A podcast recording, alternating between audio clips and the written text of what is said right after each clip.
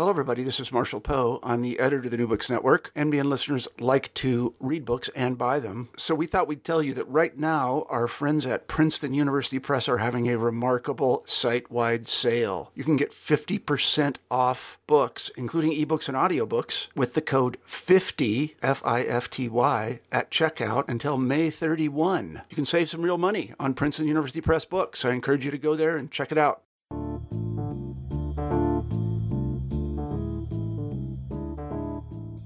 Hello and welcome to New Books in African Studies. I'm your host, Nicholas Walton.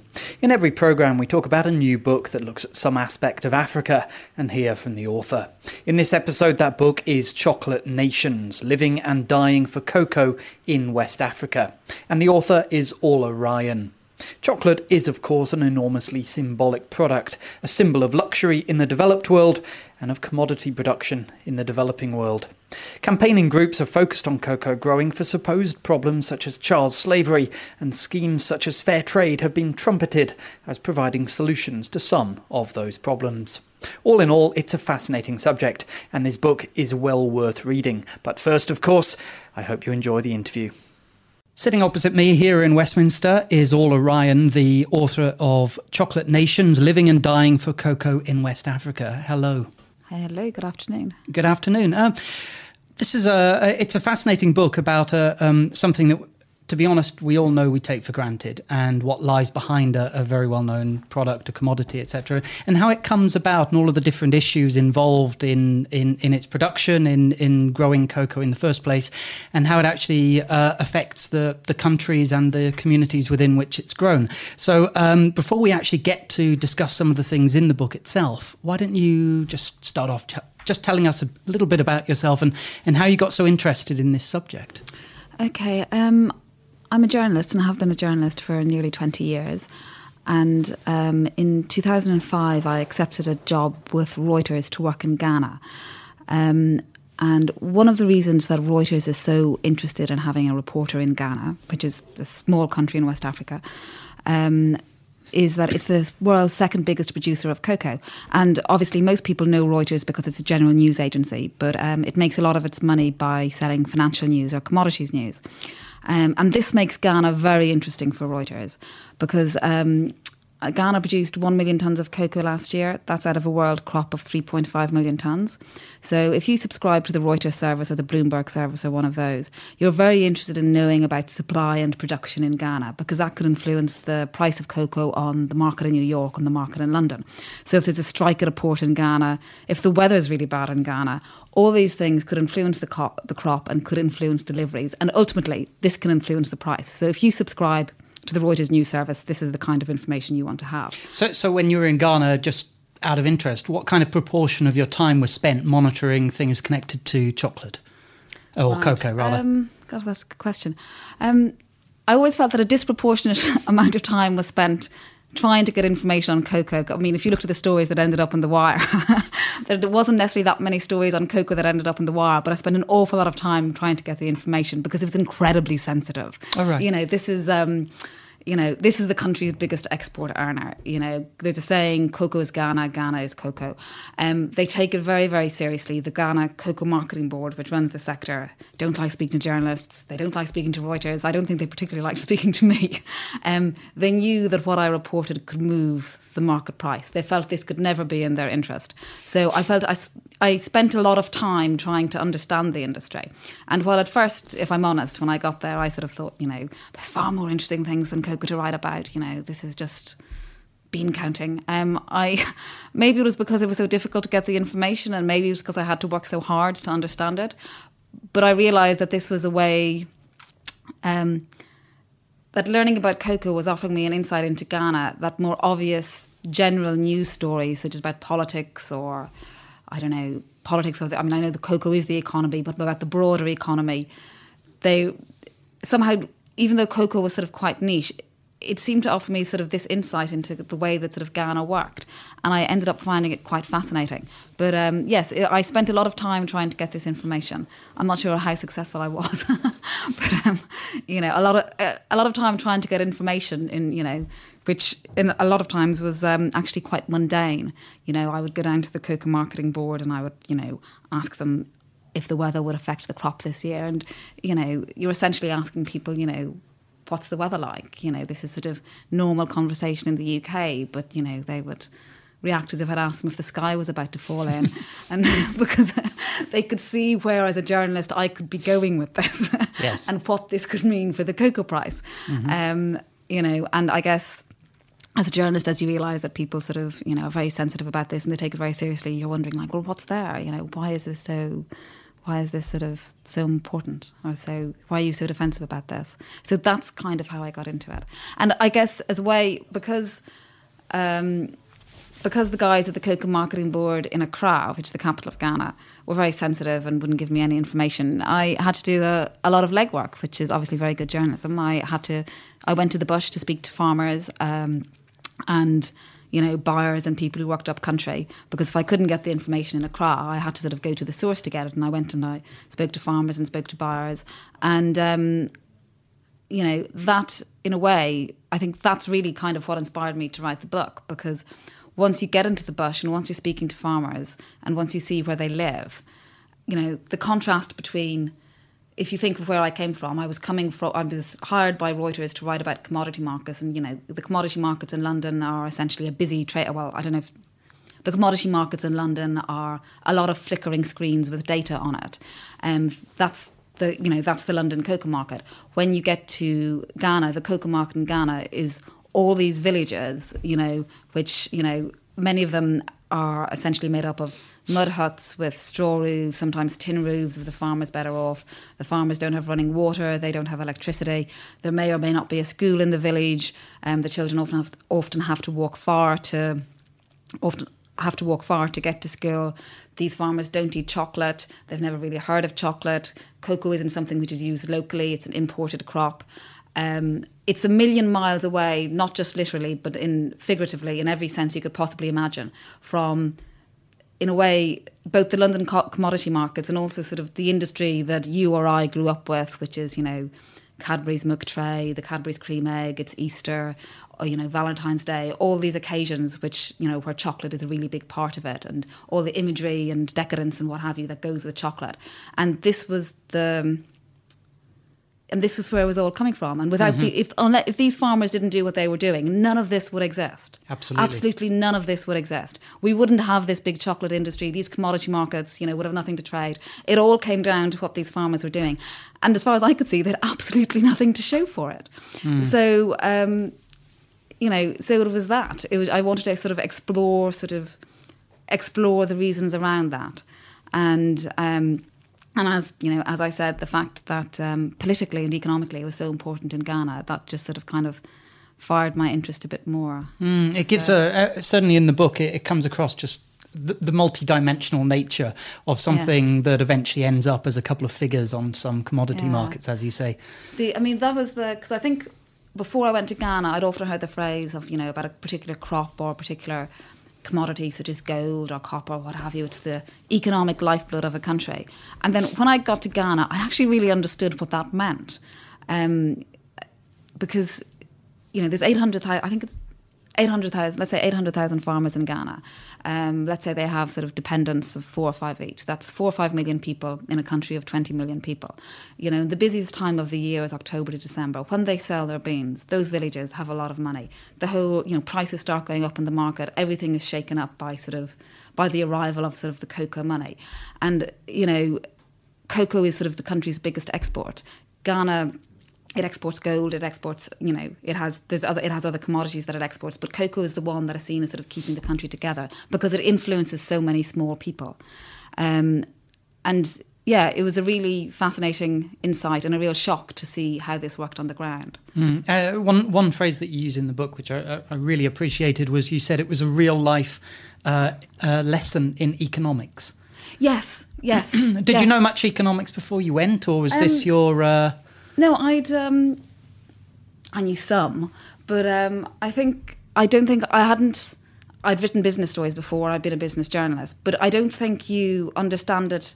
This was very much the hard end of it. Mm-hmm. This wasn't. I I think prior to going, I could have deciphered a company report, and you know I could have interviewed a sort of an executive, but this was very much the hard end of it, and you know it was and it was so closely related to something that I felt that I knew quite well. But when I got to you know the chocolate industry, just I felt I knew it quite well as a consumer. That it, and actually, when I got there, I realised I didn't know anything about it at all. I mean, one of the things that I found when I was writing the book, um, people would often, you know, I say I was writing about cocoa, and people would assume that I was spending a lot of time in South America.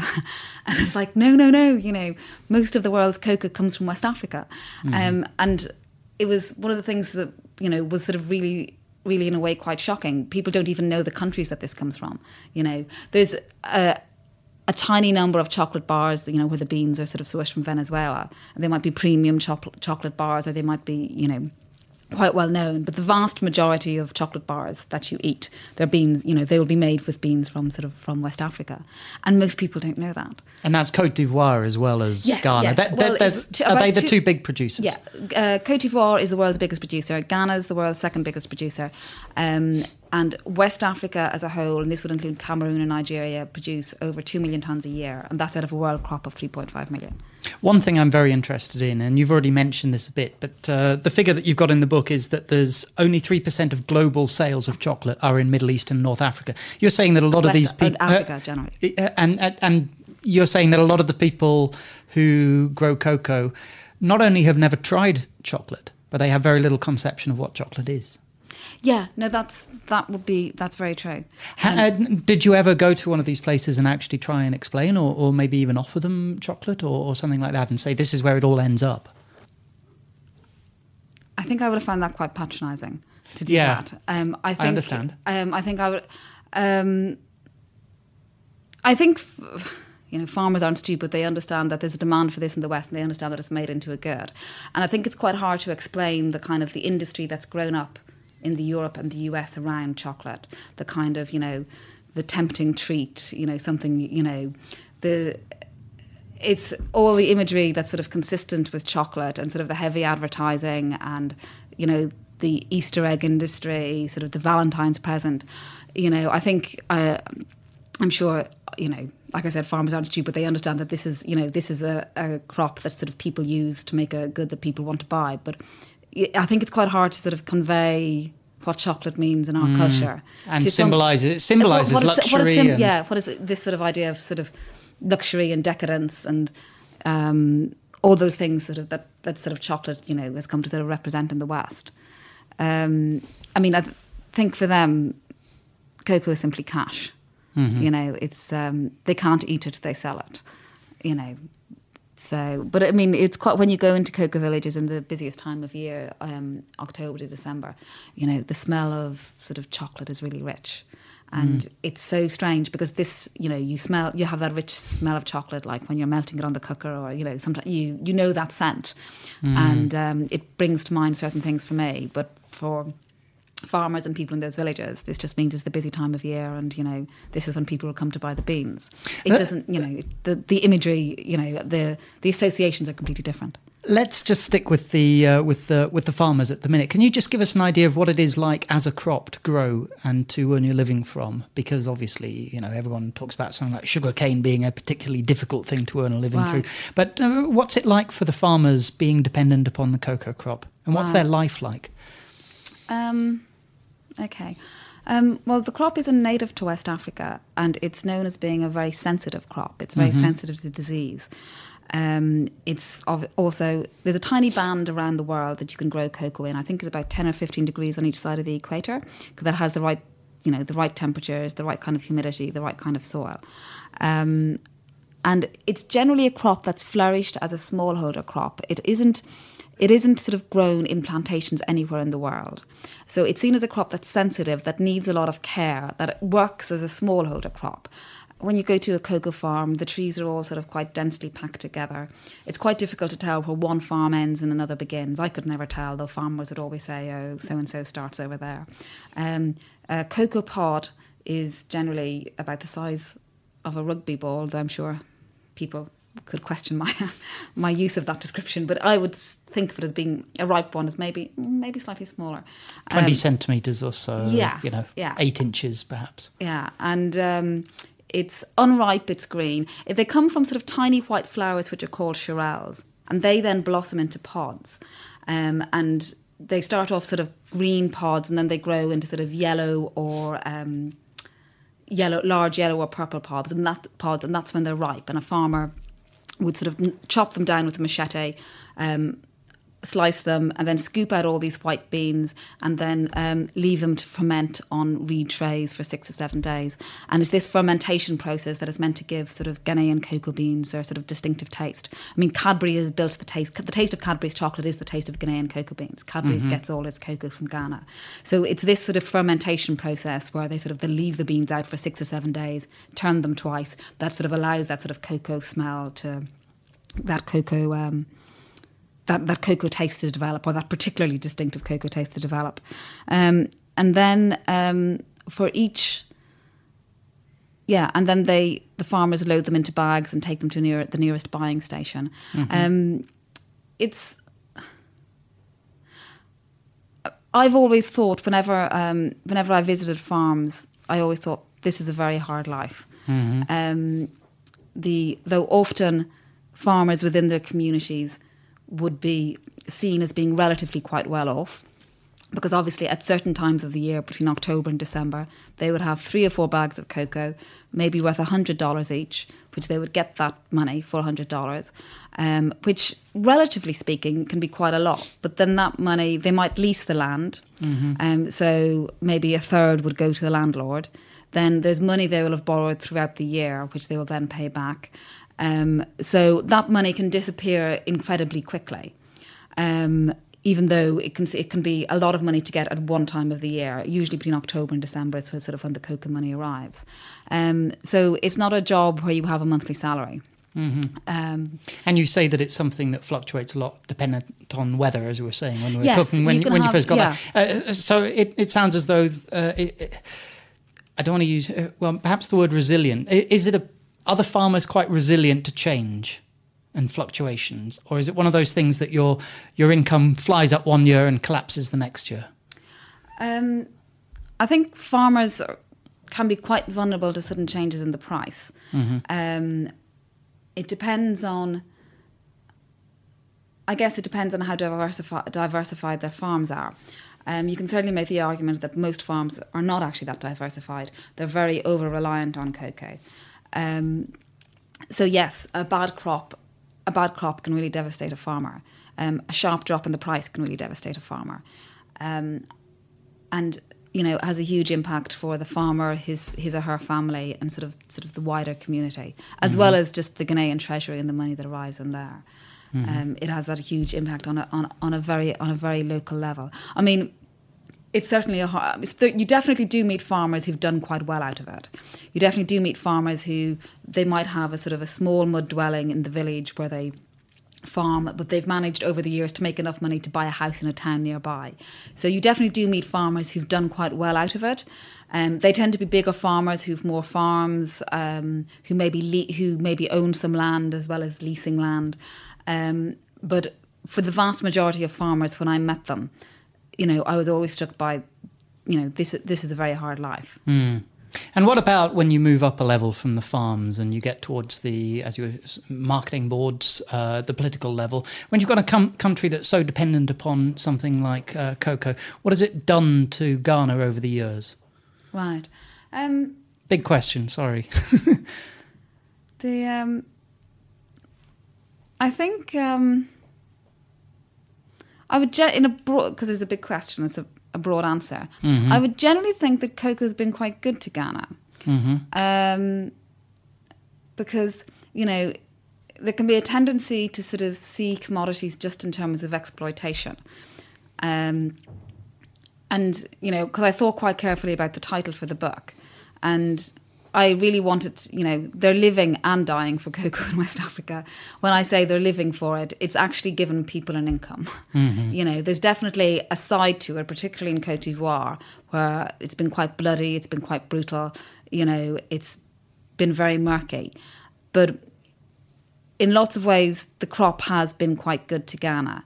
Um, I think um, often when you talk to Ghanaians, I mean, since Ghana got independence in 1957, and as the first African, first country on the African continent to get well, actually, Egypt. the first country in sub-Saharan Africa to get independence, um, and you know they followed. There was a succession of coups. Um, there were some quite rough years through the sort of the 60s and 70s, and in that time, sort of Ghana really was the country's only export. It was its one source of foreign exchange. And when you talk to people from that era, particularly people who were sort of in government or in the marketing board in that era, they talk about about it like that cocoa kept the country together. Mm-hmm. That the money from that came the country together. Kept the, money they earned from cocoa kept the country together, and they also had a lot of barter arrangements with. I think with Cuba, they swapped, you know, cocoa for sugar and this kind of thing. Um, so I think historically, and that sort of there's that sense that you know cocoa has done a lot for Ghana. There's also, which I guess helps explain the sort of the protectiveness around it. I think when you think of what cocoa means for Ghana now, there are a lot of questions about where Ghana goes from here, because um, Ghana is still essentially um, a producer of a raw crop. It's not adding value in Ghana. It's Ghana's recently become sort of Ghana is Africa's newest oil producer. Um, Ghana needs to think about where it goes forward with cocoa from here.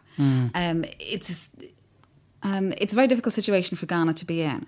There are 800,000 farmers in Ghana. They make their living from the sale of cocoa beans. Um, you need to think about how you modernise the industry, how you can improve yields, how um, you know how you can improve these farmers' incomes, and often when if you were to look at that in a sort of cold-hearted, sort of straightforwardly logical way, then you would question: should you have 800,000 farmers with five hectares each farming this land? Shouldn't you just have 200,000 farmers with maybe bigger farms and then, you know, properly managed with higher yields, running them actually as a business rather than this small smallholder sharecropper way? Mm. But then you have to start thinking about what do all these other people do? You know, where in a way cocoa has provided, I always felt it provided as some sort of a basic social net uh, social uh, provided a basic net for the country. It was almost like welfare. That sort of as long as the cocoa money was coming in, there was some money coming into the company and coming into the country and coming in at a at a grassroots level. It was you know you can have a gold mine, you can dig, go- you can mine for gold, you can sort of sell that gold, and that gold mine will employ 200 people, and the government will take the money from the money from that gold mine and will go to the company and it will go to the treasury. The money from cocoa, the government taxes it quite heavily, but a lot of money goes to an awful lot of people at grassroots level on the ground. So it's provided this kind of social net. Um, so it's just the sense very few countries have ever developed by remaining producers of basic commodities such as cocoa. So it's the sense of where does Ghana see itself going from here? And but the reality is that cocoa, in lots of ways, has been quite good for it. Is there any way that uh, that Ghana or, or other um, growers of, of cocoa could move up the value chain within the chocolate industry? Right. I, I, I've I've heard this mooted by several people. Um, I'm not certain it always sounds like the most sensible thing. For one thing, I mean, uh, especially when you end up with the final product, you're you're looking at something that melts. Yes. Um, most obvious point. well, you know, if you you're talking about sort of making a perishable product in a tropical country where there is no market for that product. So, Yeah. um, and Although the world market is in, increasing quite quickly, I understand um, for cocoa. The yes, there is demand for cocoa. Demand for cocoa is quite is quite strong. I think demand for cocoa um, in Ghana, and demand for um, chocolate products in Ghana and Cote d'Ivoire, and even within the rest of Africa, is in tiny, limited, minuscule. Um, you know, but if you're a chocolate producer, you would think you would want, if you're a chocolate maker rather, you would want to make that perishable product close to your end consumers. And Ghana or Cote d'Ivoire are not close to their end consumers.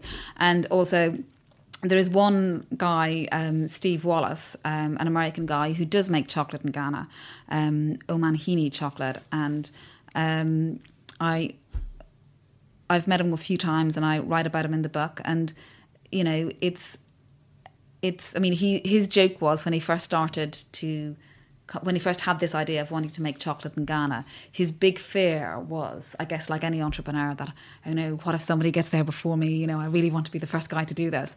And you know, as you know, however many years later, as he's been sort of slogging away at this, you know, he has many fears, but he doesn't fear that anyone else is going to want to do this because he knows exactly how difficult it is.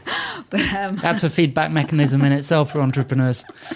yes, but you know, I think there's no dairy industry in West Africa as such. Mm-hmm. So you, I think he gets his milk from New Zealand. There is um, a sugar industry, but I don't think he gets his sugar from within Ghana. Power is incredibly expensive, mm-hmm. and it's much cheaper to export beans than it is to export a finished perishable product. Mm-hmm. Packaging is very difficult to get, you know, um, and then it's very difficult. He then as a as a small entrepreneur starting out by himself, he also found it quite difficult to sort of to get on supermarket shelves in the US.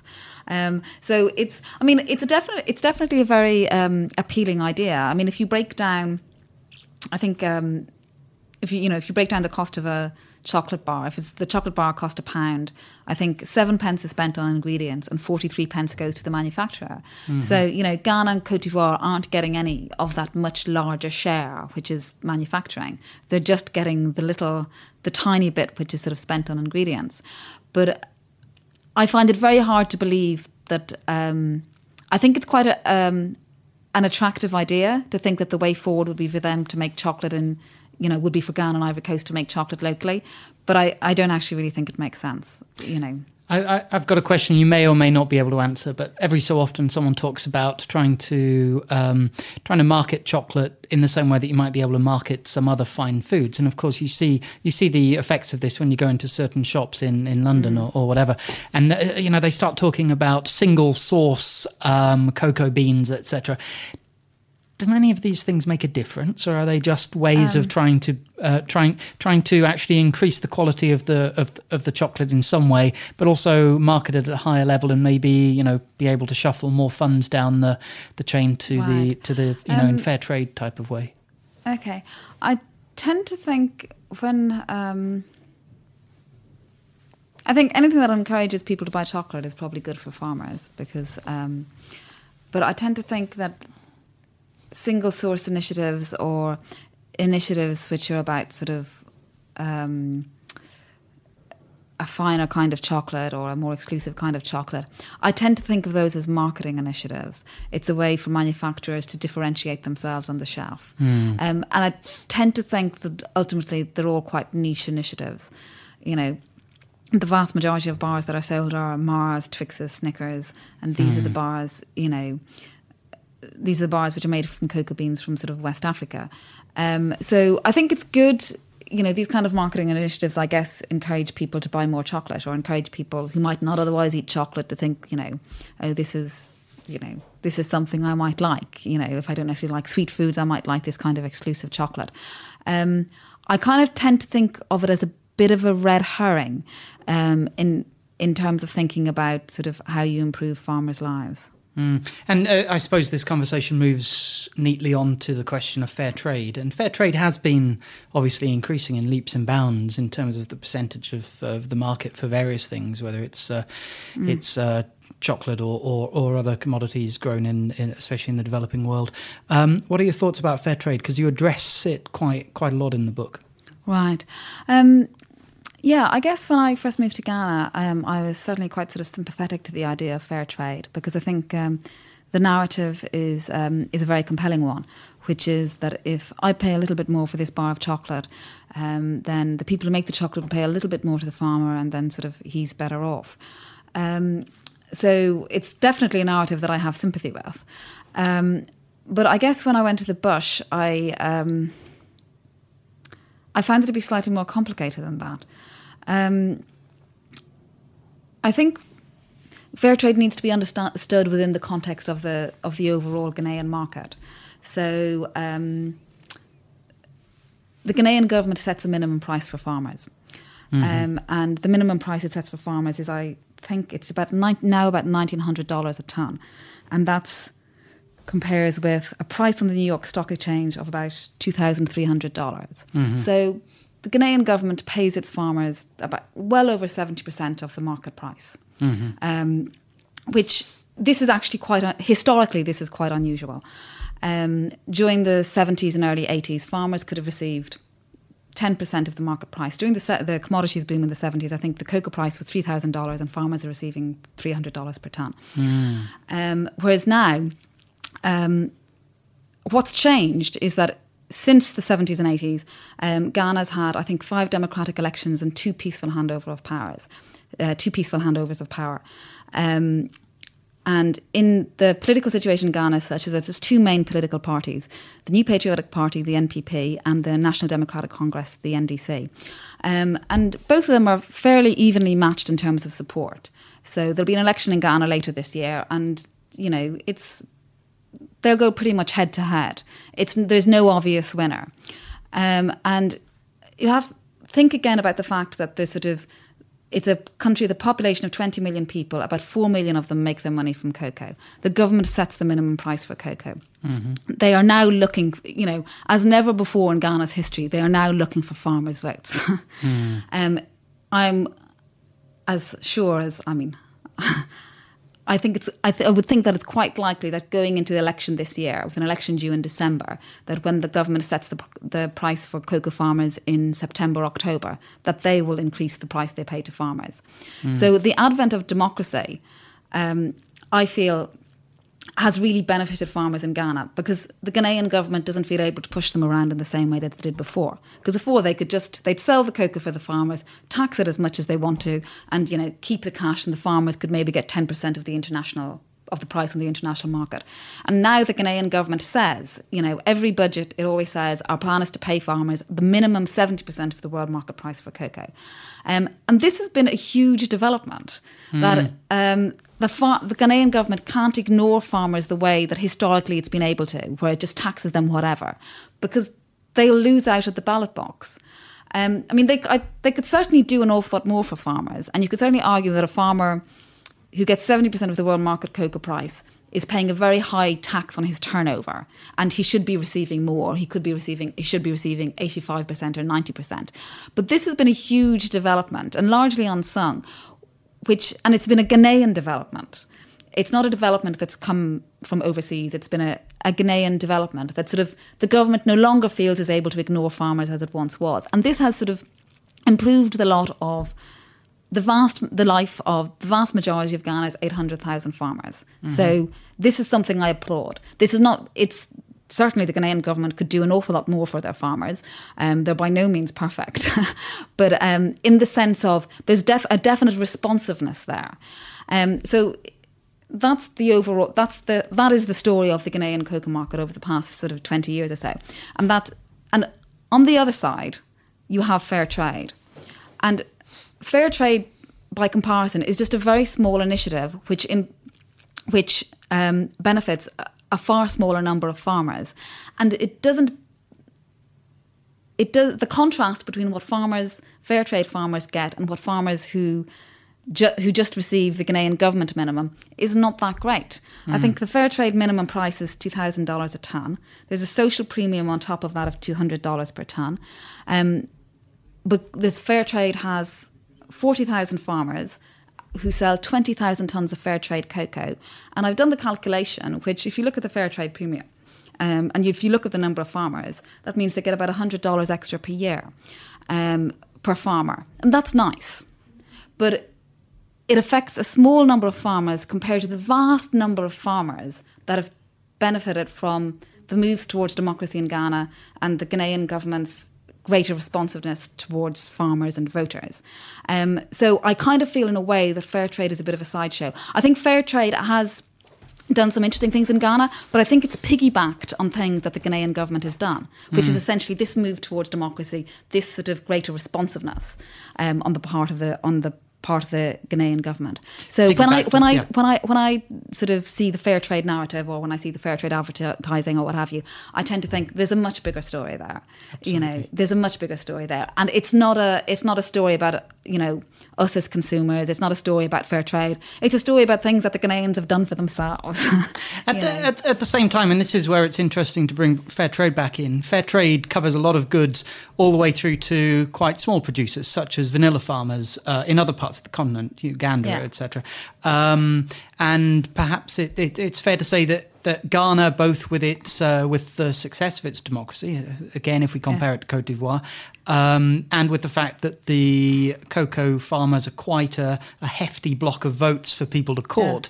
Maybe we're talking about a very, very specific situation, or, or do you think that there are things in what you've been describing that uh, that, that would provide optimistic scenarios for other farmers and producers across across Right. Africa? Um, I'm always wary of extrapolating too much Sure. Um, that way lies that way lies Yes. lies madness. But um, I mean, there are some very interesting things about the Ghanaian situation. Um, one is the fact that the Ghanaian government itself does set the a minimum price for cocoa, and it can do this because it has a marketing board. Um, and marketing boards by themselves are not are not in and of themselves, you know, a ticket to farmer happiness. It really varies. It really depends on how well they're run. They're run. Ghana's always had a marketing board. Um, for decades, it was simply a tool to overtax the farmer. It's no longer simply a tool to overtax the farmer. Um, the so I but uh, there's a the thing that as the marketing board works now, I think it does work quite well for Ghana's 800,000 or so farmers because while they are a hefty block of farmers individually, you know, they're just a lot of guys who have a couple of hectares each. They can't negotiate with Mars. Ghana does negotiate with Mars. Um, Ghana does negotiate with Cadbury. So I think there are interesting, you know, there are, there's a lot of that's interesting about the Ghanaian the Ghanaian scenario, which is that you have this marketing board, which can work as an effective voice for sort of all the country's farmers, um, and does provide them a lot of support in terms of insecticide and you know training and this kind of stuff. But in the past, it hasn't. You know, it's just been literally one more way to you know to shaft the farmer. So I think I kind of have a sort of a cautious admiration for marketing boards if well run. Um, and when you're in, when you're talking about a lot of smallholders, it can be an effective voice for them. Um, You you draw a, a comparison, or, or maybe we're not talking about a comparison, but with uh, Cote d'Ivoire, uh, you talk about it um, being a weak point where such a system hits a supply, ch- uh, where such a supply chain hits a corrupt patronage-based political system and, it, and its bureaucracy. And you've got a couple of figures in the book. Uh, for instance, in Cote d'Ivoire, the the Bourse du Café et Cacao. Sorry about my French. Um, each member gets or has got 3.3 million CFA uh, to attend a board meeting, and the boss has earned £31,000 or $38,000 a month on that. So, so would that be an example of, of where such a system as a marketing board doesn't work? Um, certainly, yes. Um, the, I mean, I think it's important since the um, since Laurent Gbagbo was um, left power last year. Um, all those cocoa institutions have been abolished, or I think they were abolished right. slightly before he left. So the cocoa situation in Cote d'Ivoire is currently in a state of flux, and they're considering um, a cocoa marketing board similar to the one that's um, in Ghana. right. But in a way, how well that serves Ivorian farmers really depends on how well the Ivorian government wants it to serve its farmers. Yes. It, um, you know, because the, I mean, one thing that struck me because you have these two systems. Ghana, um, part of the IMF and World Bank reforms in the 90s, there was a huge push to get rid of marketing boards across Africa. Um, Ghana, I think largely because it was instituting a lot of other reforms and it had established itself as a democracy, was able to resist that demand to get rid of its marketing board. It kept its marketing board. Um, Cote d'Ivoire, which was heavily in debt, and didn't have a strong negotiating hand, um, got rid of its marketing board. So for years, you've been able to see these two systems go side by side. One of which is free market, you know, one of which is the marketing board. Um, and it's been very interesting to see sort of how how they've developed. And but it, I don't think. I mean, what's really interesting about it, it's hard to say straight in a very straightforward way. The marketing board system is definitely better because I don't think, given all the political turmoil, um, that's how that's Cote d'Ivoire has experienced since the coup in 1999. So in the past 15 years, um, I don't think, no matter what system they'd had, the farmer wouldn't have been well off because the governments of those time have only ever been interested in stealing the cocoa money. They've only ever been interested in taking the money for themselves, giving the farmers as little as they could get away with. And even when they got rid of the marketing board, they just put all these other institutions in place to take the money from the farmer. So if you want to steal money from the farmer, you will find a way to do it. Um, so, and whether or not the cocoa marketing, the marketing board that Cote d'Ivoire introduces, you know, works for farmers, really does come down to if Cote d'Ivoire wants it to work for farmers. Um, so, so I've always I found that sort of interplay between sort of in a way economics and politics really really fascinating because yes you know you can be in an office in Washington or London and say yes that's exactly what farmers should do. That's what these countries need. And you know it comes down to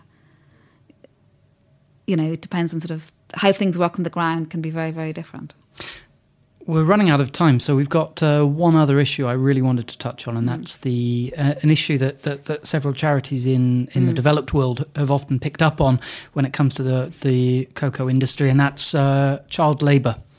Um, and in your book, you have a very nuanced treatment of this, uh, suggesting that some of the more egregious examples that might be dug up by charities may not be all that they seem, but you certainly don't shy away from the fact that there are issues connected with child labour in, Yeah. in cocoa growing. Um, it was certainly one of the biggest stories um, to the cocoa sector when I was there. And it's a story that um, really rattles most Ghanaians and um, Ivorians. Um, I mean, it annoys them for a few reasons, one of which they are genuinely afraid that people in the West will stop buying their cocoa, will stop buying their cocoa and then, you know, they won't have any money. But um, it also annoys them in the sense of, I guess, as, as would annoy anybody, this perception that do you really think we'd put our children into slavery? is that how, you know, is that how low of an opinion you have of us that, you know, you think you'd put our children into slavery? And I've certainly read some amazing, shocking things on, you know, on news websites um, about you know figures that seem to have just come out of nowhere about how many children are meant to be working in slavery in Ghana and Ivory Coast and, and Cote d'Ivoire and cocoa farms. Figures that have bear no relation to reality. Um, the, I mean, it's it's really interesting because there are certainly a lot of children working on cocoa farms, but the vast, vast majority of them are working with their families, and an awful lot of them are in school. Um, I find it hard to say that there's anything particularly wrong with that. Um, there are certainly some children who are slaves, but there's a very that's a very very tiny percentage, and also when we talk about slaves, what we're talking about is in a way um, uh, a distortion of a traditional system of apprenticeship, where children from poor family would be poor families would be sent to work um, as house girls on fishing boats or on farms to learn a skill which they could then which could then help take them into adulthood and you know help them earn money. Um, and some of these children are well treated and some of them aren't. And that's true whether they end up as a house girl in a middle class family in a Accra or whether they end up on a fishing boat or you know whether they end up on a cocoa farm. Um, I think when you're looking at the issue of the broader issue of children working on farms, um, I think the way these farms are structured, with sort of, you know, you're looking at a farmer who's maybe four or five hectares of land, you know, he, you know, maybe harvest two or three bags of cocoa a year, a hundred dollars each. Um, he doesn't really use insecticide, doesn't really. He kind of, I mean, you could. Some people would argue, is he really a farmer, or does he just go around gathering the cocoa pods? You know, because farming can imply a level of skill which doesn't necessarily isn't necessarily apparent on the ground. but as long as cocoa is done like that, then yes, there probably will always be children. There probably will always be children members of an on it. extended family. Just like Yeah. if I, if my parents were running a, uh, you know, a post office or a, or a shop, you know, occasionally I'd help out stocking the shelves or something. Yeah, yeah. Perhaps. Um, the, but I mean, it, it's a very difficult subject because every child has a right to an education, and they, you know, if there was any sense that sort of a child is being kept on a cocoa farm, being kept out of school, then that's then that's mm. clearly wrong. But when you're looking at it, when you're looking at the best way to tackle this, I think somehow exaggerating the numbers or exaggerating the reality it, all it does is, in my experience anyway, is annoy people in Ghana and Ivory Coast because they just sort of feel it's another example of how Westerners don't really understand what's happening here, how they, you know, just think the worst of us. And it doesn't, um, it kind of obscures, it, obscure, it obscures the whole issue. And I don't think, you know, and I, I think it's certainly true that when you talk to people who worked in, um, I think when I spoke to the IOM, the International Organization of Migration, about this mm-hmm. issue, um, they were quite clear that there is a problem with child slavery in Ghana, but it's in the fishing industry. But the fishing industry is entirely local. You know, they're not producing a good which is sort of sold in a Western market. And NGOs don't tend to jump on the fishing industry. Mm. you know, they've jumped on the chocolate industry. Um, Again, it comes not, back to what that symbolizes. Yeah, yeah. And I mean, I you know, I understand, I can understand the motivation and why that might be an attractive thing to do. But then you just have to ask, what does, what has it, what does it really serve? Um, to do this, um, you know, to exaggerate a problem, to make it out to be worse than it is. Um, and if you're thinking of sort of how you genuinely reduce the instance of children of child labour on farms, then you have to be looking at a much you know, you're really looking at how the industry is, is, structured. You know, you're moving it beyond these sort of family farms, you know, where, you know, people don't use fertilizer, they don't use insecticide, they just maybe harvest two or three bags a year and they don't make any money from it. You need to sort of move it into not necessarily large plantations, but into something which is essentially run more like a business. Mm. You know, and more then structured. yeah, something which is run more like a business where you don't have kids running around. Mm. Um, so yeah, it's it, it was. I found it a very complicated. I found it a very complicated and difficult issue to write about. And every time, just when I thought I'd figured it out, I'd speak to someone or sort of uh, speak to someone who sort of changed my mind and made me think that um, that I got it wrong. Well, in my so. experience, the more complicated something seems, the the more you actually know about it. If something's simple, then you, you really haven't understood it. Uh, I, I, mean, that that's a fascinating take on the on the child slavery bit, but it's a fascinating book anyway on on quite a quite an extraordinary subject that that. Yeah, as you said, it's difficult to extrapolate, but you know, perhaps speaks to some of the other debates about uh, yeah. about development and about produce and about economics in the rest of Africa. Yeah. But uh, anyway, just to finish up, uh, I did warn you earlier on that I was going to ask you the question about: Have you got a favourite place in Africa?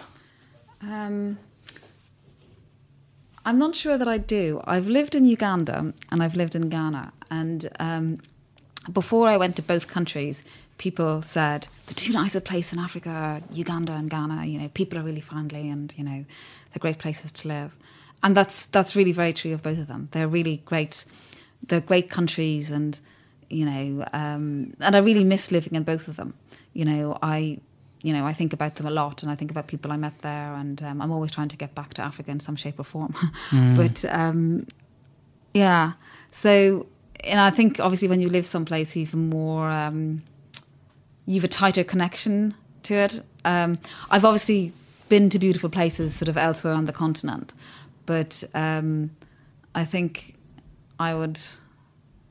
I think I tie it between Uganda and Ghana because I live I lived in both of those places and I feel I, I feel I know them quite well and you know I have a, a lot of great memories from them. And I hope to go back to Ghana this year but uh, so maybe Ghana slightly edges above Uganda.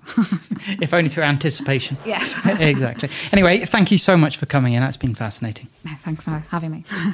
And that was Orla Ryan explaining how one of the world's most fated customer products has such an impact on the ground in West Africa. This is Nicholas Walton wishing you a good day from here in London, and thank you for listening to New Books in African Studies.